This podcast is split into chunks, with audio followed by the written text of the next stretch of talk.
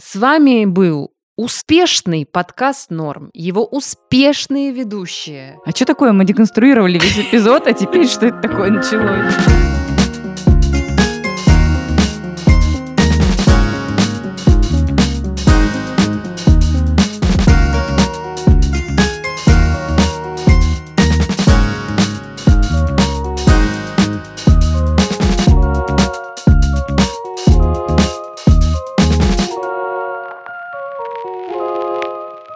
Здравствуйте, дорогие слушатели подкаста «Норм». Меня зовут Настя Курганская. Меня зовут Даша Черкудинова. Привет. Какие новости у нас с тобой?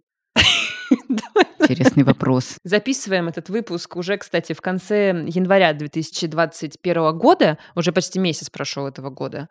И, в общем, настроение приподнятое, потому что скоро весна. Для меня уже скоро. Ну да, и вообще уже скоро. Осталось всего парочка выпусков, кстати, подкаста «Норм» до весны как раз, и уже будет полегче жить. Как ты считаешь, мы успешно стартанули 2021 год с точки зрения подкастинга? А как ты определяешь успешность в данном случае? А вот об этом мы сегодня как раз и поговорим. Подводка мастера. Так работают профессионалы.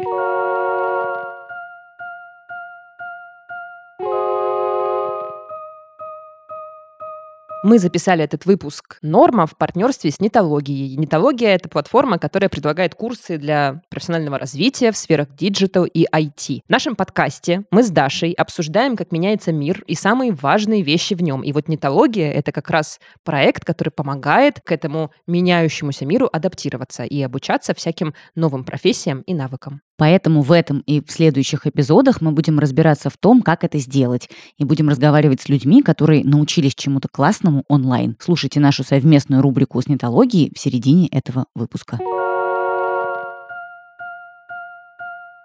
Друзья, мы хотели с Дашей сегодня поговорить о том, что вообще такое этот успех, и не пора ли нам его как-то переосмыслить. Критерии успеха, успешность, к которой мы идем, все движемся. Я недавно написала довольно широко разошедшийся твит О. про то, что задолбали успешные в кавычках люди в кавычках, которые покоряют в кавычках мир в кавычках. Москву. Хочется реально им сказать, господи, отстаньте от мира, прекратите, хватит его покорять, хватит его менять, вообще хватит его трогать.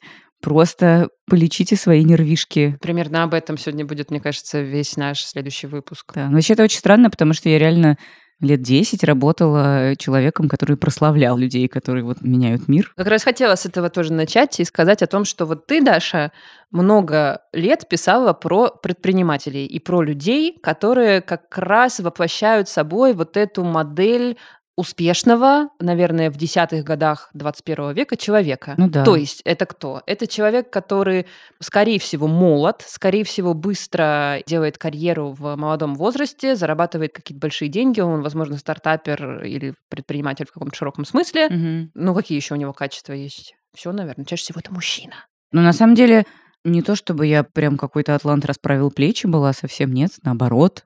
Мне всегда были ближе какие-то люди, которые не только своим делом занимаются, маленьким или большим, а которые еще какую-то социальную нагрузку на себя берут, у которых какая-то гражданская позиция есть, Мгм. и которые, в принципе, заморочены не только на том, сколько заработать бабок, но еще и над чем-то важным. Но это все-таки, мне кажется, достаточно такая все еще, к сожалению, немножко нишевая позиция. Ну да, Мне и такая кажется, что- идеалистическая, Да, да. мне кажется, что если спросить, в принципе, среднего человека о том, что такое для него успех и кто такой успешный человек, Ну да. то этот средний человек назовет скорее какого-то условного Илона Маска все еще. Не, ну Илон Маск, в принципе, вообще молодец так-то. Не то чтобы мы обесцениваем прям совсем Илона Маска. Но нет, это все Ну еще да. просто модель, я даже не знаю, ну, Я даже не знаю, мне кажется, что если спросить на ракете. сейчас на улице, то тебе скажут Дмитрий Гудков или Настя Ивлева. Александр Гудков. Ой, господи.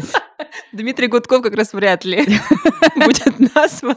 Извините, сходил на протест в субботу, и все теперь перемешалось в голове. Но это, кстати, отдельная совершенно история. Это, мне кажется, новая модель успеха, которая в последние годы пришла к нам. Это какой-то инфлюенсер-миллионник или видеоблогер. Я, конечно, не социолог, но все мои знакомые люди с какими-то маленькими детьми или братьями или сестрами говорят, что все эти маленькие дети хотят стать видеоблогерами, инфлюенсерами и стримерами на донатах. Но мы тоже хотим, на самом деле. Честно говоря, да. Сейчас можно было бы напомнить о том, что у нас есть Patreon, но Мы настолько плохо за ним следим. Короче, я просто хотела сказать в этом выпуске, что мне надоела эта модель успеха. Она мне больше не нравится, она меня не устраивает, и хочется как-то ее переосмыслять. А Её какая вообще- это-то, когда бабки или когда что? Да, когда основной критерий – это бабки. Ну, в интернете мы знаем, что основная метрика успеха – это твои прослушивания, просмотры, разнообразные цифры, которые как бы отражают то, насколько у тебя классный контент, по Мгм. идее, да. Хотя мы понимаем, что это так не работает, но тем не менее. Типа главный показатель успеха – это то, насколько ты востребован в цифрах. Ну, был, Вот. кстати, такой эксперимент у Нью-Йорк Таймс, по-моему, когда они закрыли статистику просмотров текстов для авторов, чтобы авторы там не фрустрировались. И что было потом? Ну и, кажется, ничего не изменилось на самом деле. Но, в принципе, для, наверное, авторам было бы спокойнее. Потому что я помню, когда мы тоже работали в Вилладже, и Мгм. там была открытая вот эта статистика, и все время было какое-то соревнование, типа, кто больше соберет. Да, этим причем как будто текстом. бы это идет на пользу только владельцам издания и владельцам медиа как бизнеса, а на пользу авторам это совершенно не идет. И читателям, кажется, И, тоже. наверное, читателям тоже, потому что это все ведет к какой-то фрустрации, неврозу, каким-то раз прям внутри коллектива и так далее. Да, и к тому, что ты начинаешь э, выдумывать какие-то тексты, типа, не знаю, портреты лучших котов. Хотя что плохого в таких текстах? Ну, когда у тебя весь сайт состоит из портретов лучших котов, может быть, и это уже и не очень хорошо. Я помню, что действительно всегда в редакциях была вот эта классическая история, например, там к какому-то важному инфоповоду, типа к Новому году или там просто к зиме, всегда выпускать вот один и тот же контент каждый год, потому что он, как говорится, собирает. Типа Ну мы да. выпускаем подборку кроссовок сейчас с наступлением весны, потому что это всегда собирает. И до сих пор я иногда захожу там на разные сайты, и я вижу, что до сих пор как бы редакторы, я понимаю их прекрасно их логику, выпускают все те же материалы, потому что их собирают. Но все-таки, блин, не знаю, в какой-то же замкнутый круг, в какой-то момент это же надоедает и читателю, наверное, и редактору. Мне кажется, мы тоже в такую с тобой попадаем иногда ловушку. Конечно, мы тоже выпустили четыре выпуска про личные финансы, потому что это собирает, и это хочет Не рекламодатель. 4, а 2. Мне кажется, что, конечно, любой автор чего-либо в интернете, к сожалению, вынужден попадать в эту ловушку. Ну Но да, я и балансировать на тонкой грани между тем, что собирает, и тем, что действительно важно. Тем не менее, хотелось бы вернуться к какой-то модели успеха.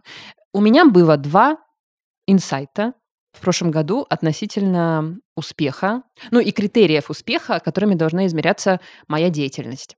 Первый инсайт был связан с тем, что я обрела новое хобби и начала заниматься музыкой. Я всегда очень хотела заниматься музыкой, всегда очень это нравилось, но мне всегда казалось, что это как бы не для меня, потому что я не училась в музыкальной школе, нот не знаю, вроде у меня есть слух, но я ничего не умею, наверное, это не для меня. А в прошлом году я занялась музыкой, и я поняла, что, оказывается, можно заниматься чем-то не потому, что ты хочешь зарабатывать эти певицей. деньги, или стать певицей, или начать играть на барабанах в какой-то группе.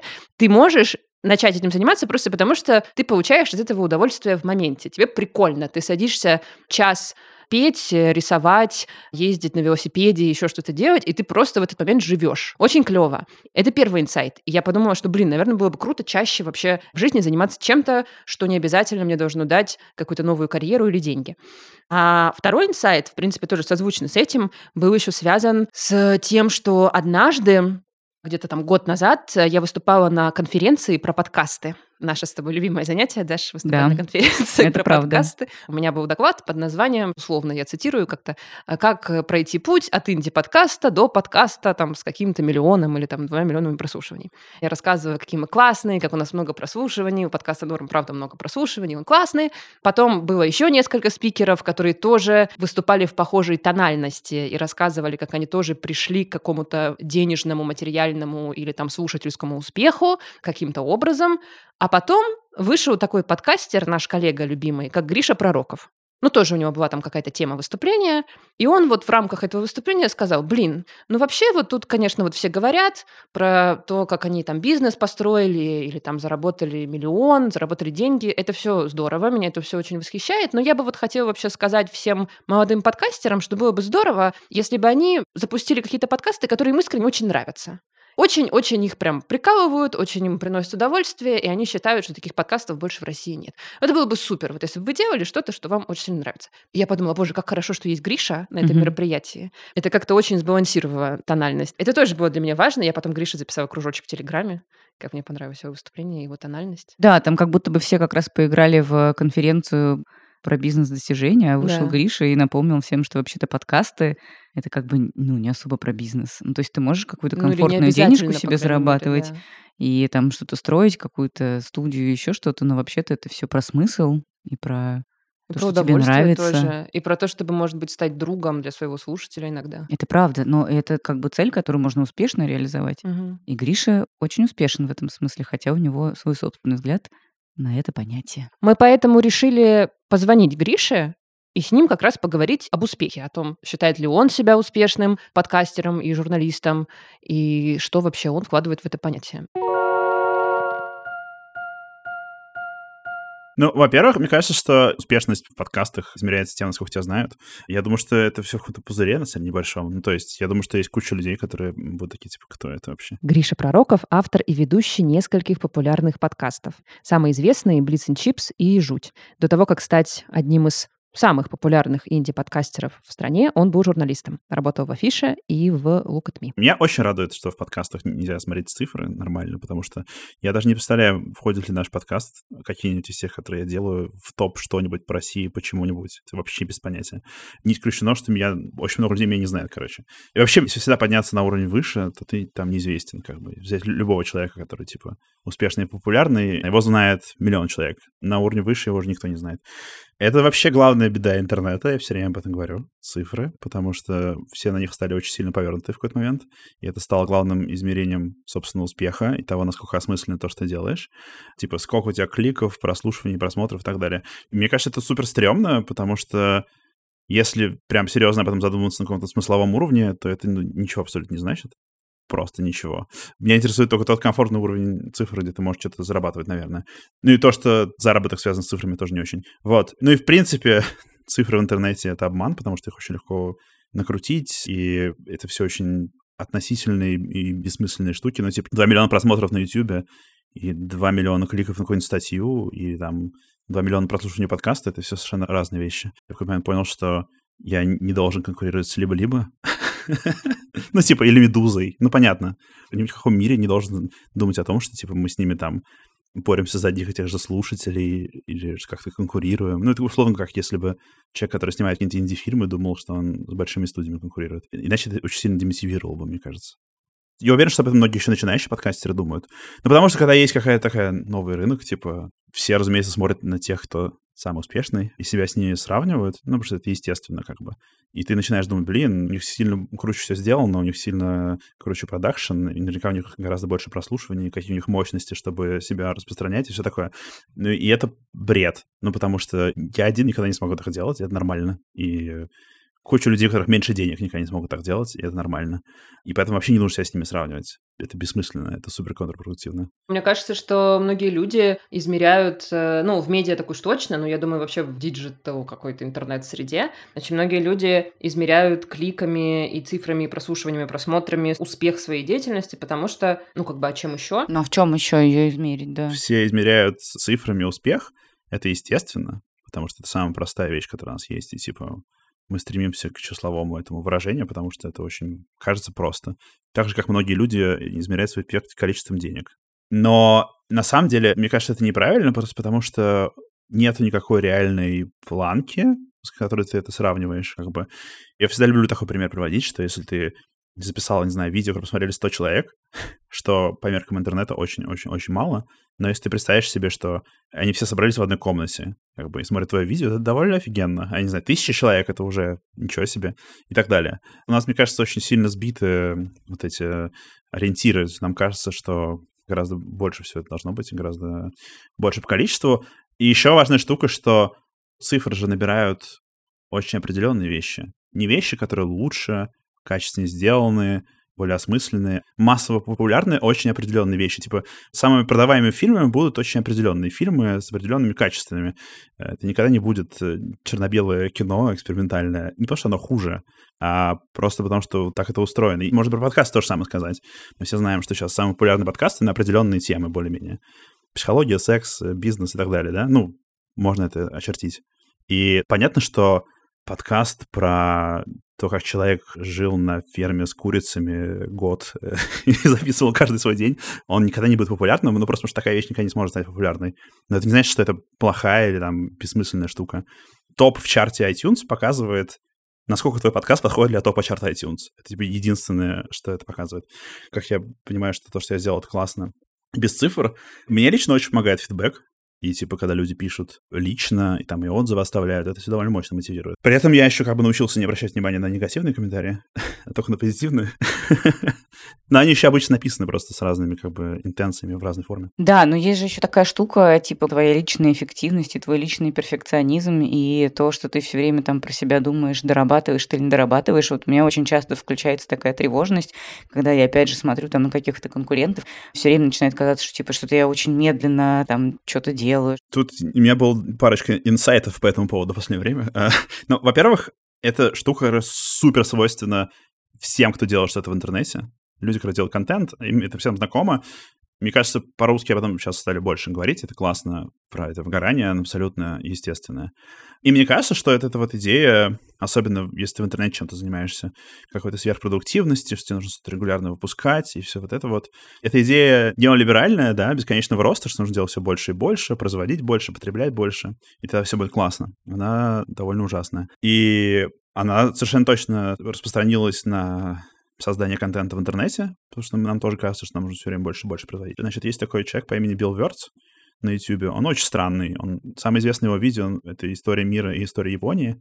Он делает очень странные видосы, на коленке рисует с музыкой и все такое. Очень-очень клево, мне очень нравится. И он, а, короче, пропал на два года просто. И последнее видео было весной 2019 -го. Он довольно много давал интервью разных, какие-то посты писал, из которых было понятно, что его очень тяготит все вот эта вот штука, как раз то, что нужно все время что-то делать, что он очень тяжело с этим справляется, и не ожидал своей популярности, и стал очень переживать, что он там не делает все регулярно и все такое. Ну вот, он пропал на два года, он сейчас выпустил новое видео, и там уже несколько миллионов просмотров, все супер рады, мне очень понравился. Мне очень понравилось, что он пропал, вернулся, и все его приняли назад, все были рады, никто про него не забыл. Ничего ужасного с ним не произошло. И такие примеры, ну, на самом деле, довольно часто бывают. Мне начинает казаться, что эта вот идея, что если ты перестал что-то делать, то тебя навсегда забывают, и все, ты никому больше не нужен, она на самом деле не супер правдивая. Ну, то есть вот это то, что мы все договорились, что нам всем нужно обязательно очень-очень часто, очень много фигарить, а иначе ты плохой человек, и это провал. Мне кажется, она неправильная совершенно. Супер нездоровая.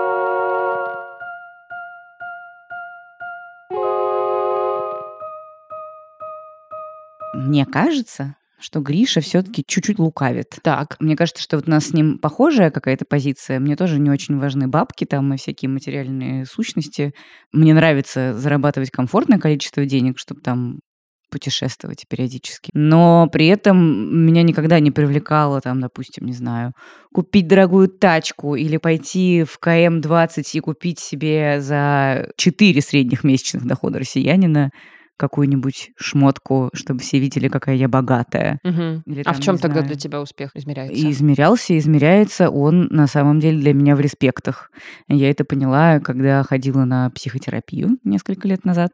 Я как раз ходила с э, какой-то рабочей фрустрацией на тему того, что мне сложно дается все. Ну, типа, мне сложно дается поверить в себя и в то, что я имею право на то, чтобы, не знаю, написать пост в Фейсбуке о том, что я что-то сделала. При этом я работала редактором, и это такая позиция, когда ты все время находишься в тени, потому что над тобой есть главный редактор, который собирает все лавры, ну, человека, который все придумал в издании, а под тобой есть автор, который собирает все лавры, когда пишет текст. А при этом ты как редактор довольно много ему часто помогаешь. Да, это совершенно но, ужасно. Да, да, но тебя никто не видит, не слышит, не знает, ты абсолютно в тени. Сложно найти какую-то компенсацию, и в тот момент я поняла, что я на самом деле очень ужасно, невероятно тщеславный человек. Мне очень важно, чтобы люди замечали то, что я делаю, и выражали мне какие-то свои реверансы, хвалили меня и относились с уважением.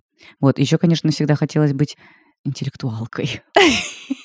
Конечно, то получается, то не получается, но, в общем, вот так. Вот такие у меня были критерии успеха. Короче, для меня был критерием успеха, чтобы какой-нибудь уважаемый мною дядька или тетка написали бы пост в Фейсбуке, типа «Вау, вот это респект». Но после психотерапии, кстати, это стало для меня уже не таким важным. М. Я поняла, что внутри меня уже тоже живет вполне самостоятельная взрослая тетя, которая может оценить адекватно свои собственные успехи. И мне это очень помогло, кстати, в том, чтобы, ну, начать делать подкаст Норм, например. Ты хочешь сказать, что вот эта позиция про вторичность каких-то материальных подтверждений успеха, Мгм. она немножко лукавая. Да, мне кажется, что мало кто занимается транслированием своего мнения и своих смыслов и своей точки зрения и вообще, ну, рассказом о своей жизни Без некоторого тщеславия. без типа. некоторого, да, без некоторой доли тщеславия и желания, чтобы кто-то это слушал. Ну, может быть, не миллионы и не миллиарды людей, но тут тоже всегда можно сказать, ну, миллиарды людей известно, что слушают, а меня слушают избранные персоны. Ну, мне тоже, честно говоря, тяжело. Мне очень нравится эта позиция, мне очень нравится вообще как-то себя тоже попускать и в последнее время осаживать немножко на тему там каких-то цифр и денег. Но мне дается это тяжело. Как будто бы я тоже Хоть и хочу не зависеть от идеи лайков и денег, но, честно говоря, завишу все равно, и меня это немного беспокоит. Все зависит. У меня тоже, знаешь, какое фома начинается, когда я вижу, например, успехи наших коллег, Мгм. что они там запустили кто-нибудь 385 тысяч подкастов или там 10 тысяч рекламных договоров заключили. Я думаю, «М, может быть, мы где-то не дожали, может быть, я что-то не доработала, может быть, я слишком расслабилась. Ты с этим нормально справляешься в итоге. Как-то вроде не очень сильно фрустрируешься. А потому что у меня есть лайфхаки. Какие? Один из них применила, когда писала итоговый пост в Фейсбуке, где рассказывала про наши достижения. Ну, не все наши слушатели его в читали. 2020 году, Мгм. в преддверии 2021. И это прям был длинный-длинный пост, в котором я по месяцам сидела и вспомнила, что мы делали каждый месяц с подкастом «Норм» и вообще со всем нашим продакшеном и прочее. И чтобы вспомнить, я открывала себе фотографии в айфоне, какие-то календари, блокнотик листала, еще какие-то туду-листы старые листала. И поняла, что ну, мы дофига работали, и это меня сразу как-то успокоило. М. А еще случайно открыла для себя такой лайфхак, когда прочитала предисловие к книжке своего бывшего начальника Коли Кононова на английском языке. Переводчик э, перевел просто предисловие, в котором просто Коля описывает, кто он такой, что он сделал в этой жизни и почему людям нужно читать его книжку «Код Дурова» про Павла Дурова. Мгм. И это так на английском все звучало невероятно бравурно и пафосно и просто потрясающе, что я даже подумала, ой, ну фу, Коля там опять устроил какую-то ярмарку тщеславия. А потом я подумала, а почему ярмарку тщеславия? Ведь на русском это просто реальное перечисление, там типа я работал там, там, там, сям. Сделал вот это, написал такой текст, а теперь А, работаю Ты вот думаешь, тут. что дело в языке? Да, дело в языке, потому что английский это язык, на котором мы привыкли уже читать всякие заметки про американскую историю успеха, про маленькое М. чудо. А в русском языке, вот в нашей привычной лексике, очень мало слов и выражений, которые ну, которые ты не воспринимаешь как слишком пафосные или неуместные, и которые при этом не несут в себе какой-то, знаешь, обесценивающей или извиняющейся интонации. И знаешь еще, что полезно? Вот когда накатывает такое «Боже, я совершенно никчемный человек, занимаюсь какой-то ерундой», на, я думаю, вот если бы у меня была подружка, которая вот была бы точно такая же, как я, только не я, а моя подружка, я бы ей точно сказала, ты что, дура, что ли? Ты вон какая молодец. И меня сразу отпускает. Вот рубрика «Три лайфхака» от Дарьи Черкудиновой. Да. Я бы хотела обсудить все-таки, кого мы с тобой считаем успешными людьми. Э, Вот э, какие-то критерии успеха для нас весомые в 2021 году. Ну, скажи ты своих сначала, а потом я своих скажу. Ой, легко. Критерий успешного человека, наверное, вот лично для меня, да, он такой. Это, во-первых, человек, конечно, с хорошей, сильной, здоровой менталкой, который не абьюзит своих коллег, не абьюзит своих родных, у которого сильные личные границы, и который еще при этом как-то работает и что-то делает, какой-то проект. То есть я поняла, что для меня уже сам по себе человек, который сделал какой-то проект, что-то запустил, для меня сам по себе этот человек, ну, как бы не успешен. Он для меня успешен в том случае, если он при этом еще в какой-то более-менее гармонии с собой находится и с внешним миром. Вот это для меня, наверное, да, пример. Плюс еще второй критерий важный – это какая-то гражданская позиция и какая-то маломальская гуманистическая деятельность. Успешный в моей голове человек еще все-таки должен делать для мира вовне, а не только быть заточен на своих деньгах и своем бизнесе и так далее. Ты знаешь, я, кстати, еще сейчас поняла, что меня за вот эти годы, сколько я писала про бизнес, но я вообще все еще очень люблю предпринимателей, особенно вот тех, которые в России небольшие, а что-то потому что делают. они борются все Да, время. потому что они реально все время находятся в какой-то дикой борьбе. Короче, я со всем респектом и просто невероятным уважением, но я поняла, что у меня абсолютно изменилось мнение по поводу вот этих, знаешь, великих предпринимателей-демиургов, типа Стив Джобс, Илон Маск, Галецкий какой-нибудь, если в Безос. России, Безос, Безос вообще и так далее. Потому что это как с культом великого режиссера, например. Ну, типа, ну, кино никогда не делает один великий гениальный человек. Это всегда работа команды, и какой бы там ни был вот этот вот э, главный сиятельный Никита Михалков, все равно за ним должен стоять еще какой-нибудь Адабашьян, которому он Мгм. писал сценарий. Ты перечислила вот это какое-то количество бизнесменов-демиургов, и, конечно, нельзя не обратить внимание, что опять это были одни мужчины, и я поняла, что я не могу все равно не выступить с позиции гендера, возраста и прочих признаков, потому что, конечно, я замечаю, что женщины, которые добиваются вот этого успеха, в кавычках, конвенционального, может быть, даже точно такого же, какого добиваются и мужчины, ну, в смысле, одинакового успеха, да, при прочих равных у меня вызывают, честно говоря, чуть больше уважения, потому что я знаю тоже сама как женщина, что за этим всегда как будто бы еще вдвое большее количество усилий.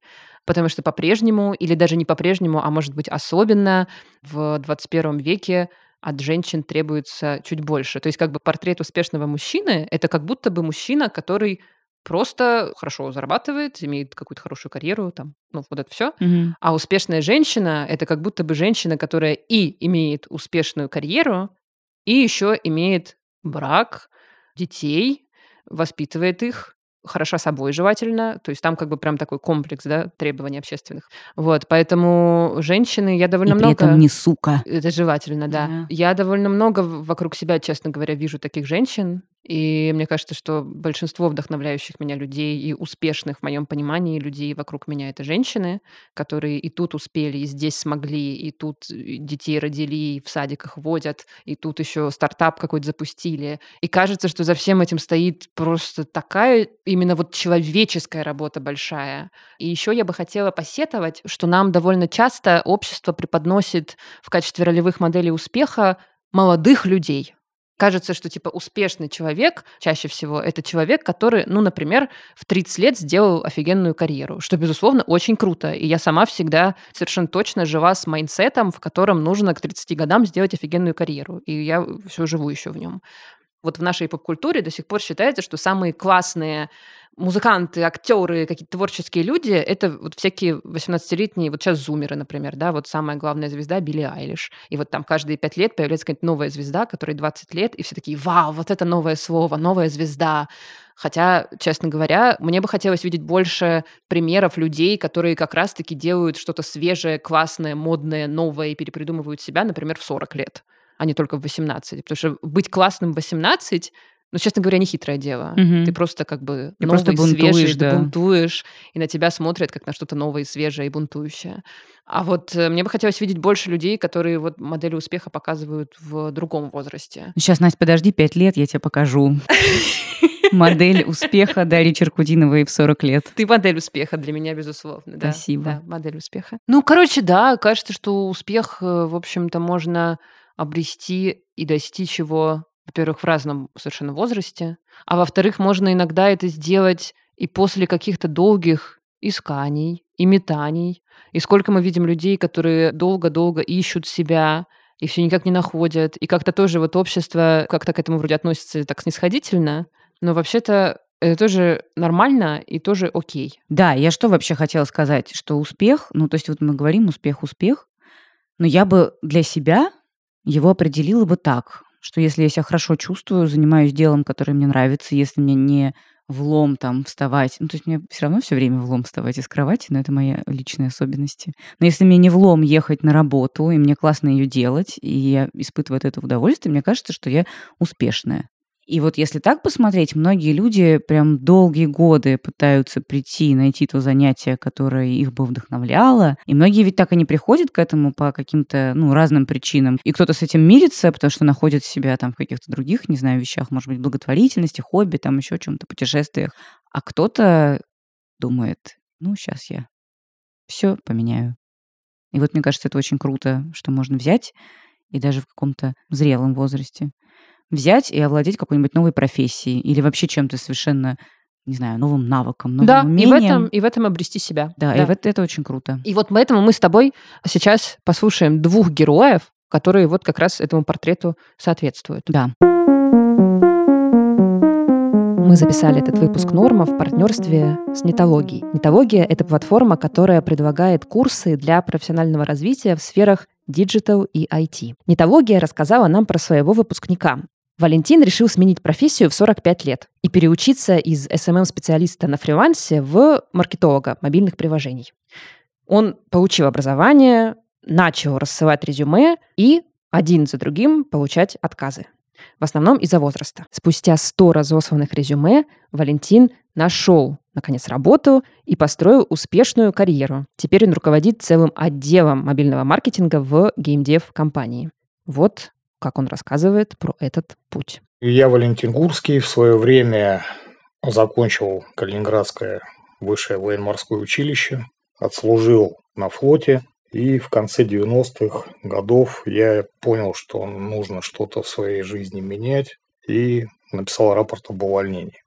Далее я приехал с Дальнего Востока в Воронеж, пытался устроиться на работу. В те времена это было сложно. В районе 2008 года я обратил внимание, что началось активное развитие соцсетей. На тот момент это был ВКонтакте. И решил заняться SMM. Так как курсов никаких не было, приходилось учиться самому. Поэтому создал группу свою магазина по продаже приставок.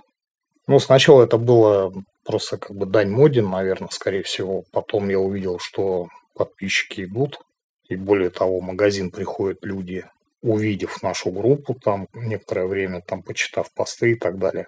Потом я решил этим заняться более плотно. Ну и в силу некоторых причин, через некоторое время я вынужден был закрыть магазин. Ну, как бы у меня уже была база такая, знаний, как что делать. Я начал предлагать свои услуги продвижения другим бизнесам занялся таргетом SMM, не забрасывал. И так я проработал где-то до 2000, наверное, 17-18 года. Получается, что вы остались предпринимателем, наверное, да? Предпринимателем на фрилансе я был.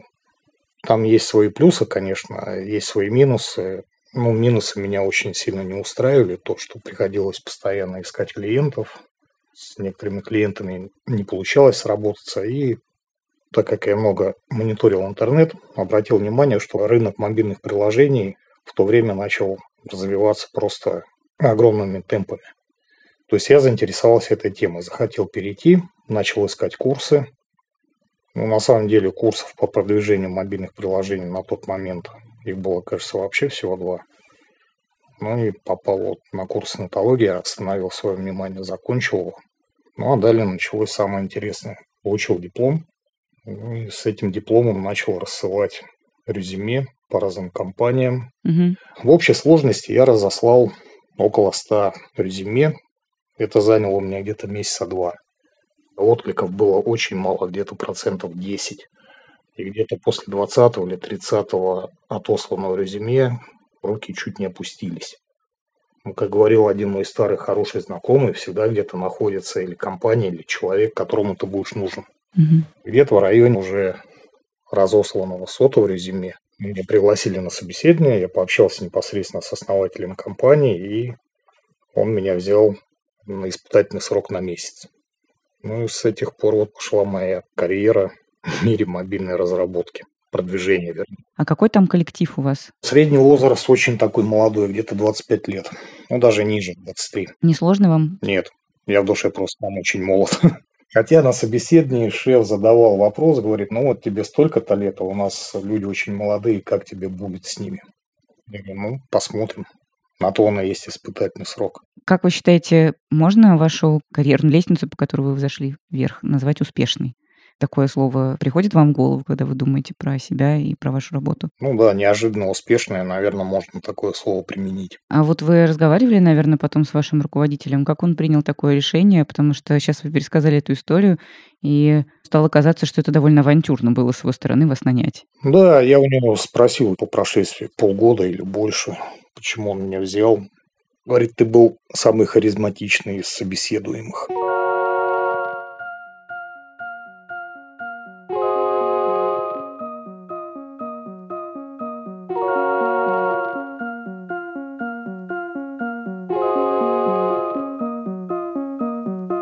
У меня была страшная депрессия, жуткая просто, на фоне любовных отношений не совсем правильных.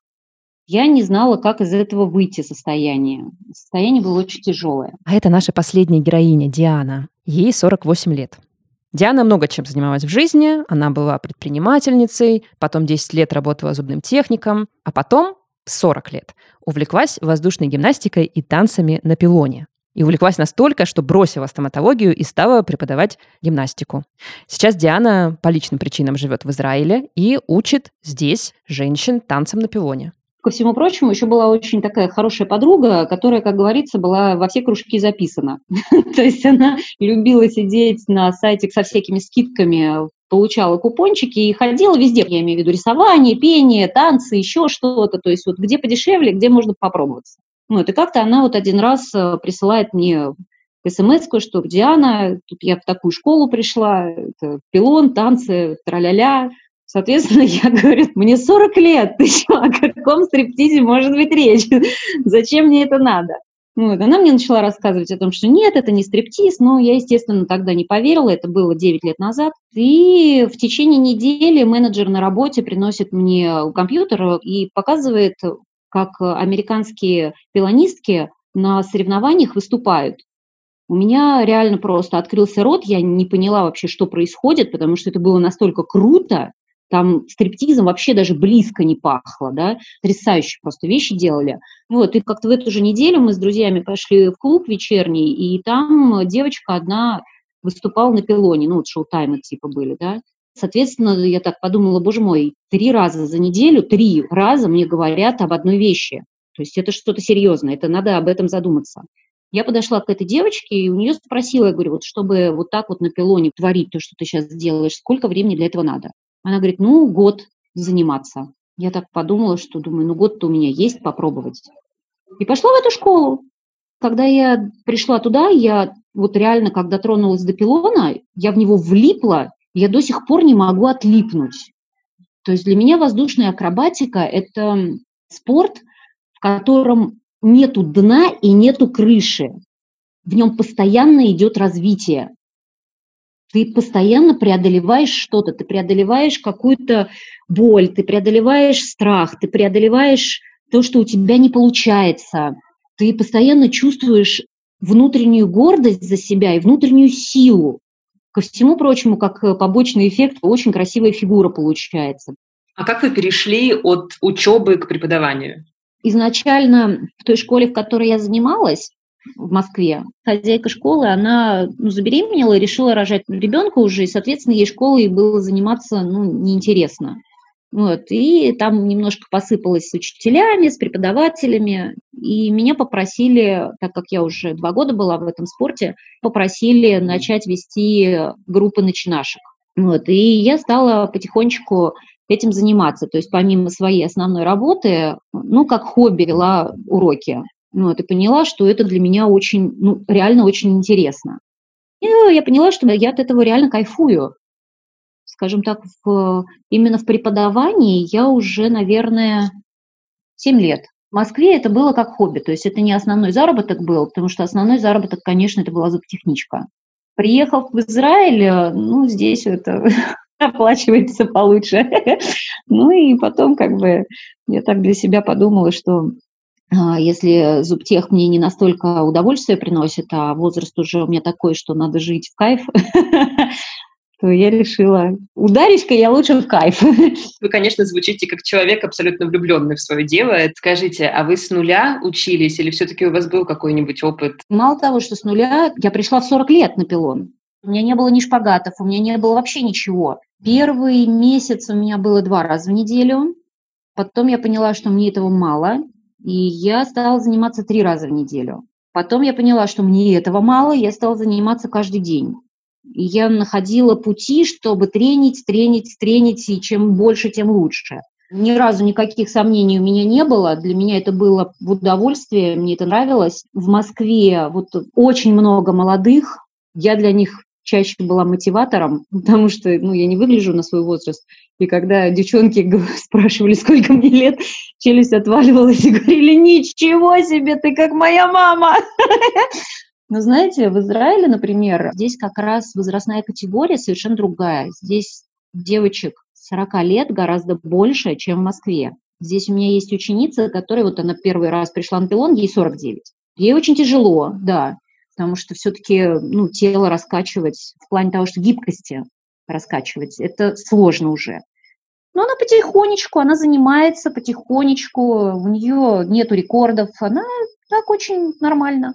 Вот. У меня девчонки тоже 40 лет, 42 года. Ну, уже начинают э, делать трюки серьезные. Хотя у меня на, в Москве на пилон девочка приходила, ей было 54 года, прям молодец, мокрая выходила вся. Приходила одна барышня, ей было 64 года. Но там, конечно, очень-очень мягко, очень потихонечку. То есть она вот чисто просто, чтобы повисеть. Но это сложно, конечно, в таком возрасте. Вы считаете себя успешным преподавателем и человеком вообще? Ох, сложный вопрос вы мне задаете, смотря что вообще подразумевать под словом успешность. Я считаю, успешность, она все-таки, наверное, в комфорте с самим собой и в каком-то релаксе душевном. Пока что мне кайфово, да. Не знаю, я не могу сказать, насколько я успешна или не успешна. У каждого свой взгляд на успех, счастье и как бы гармонию.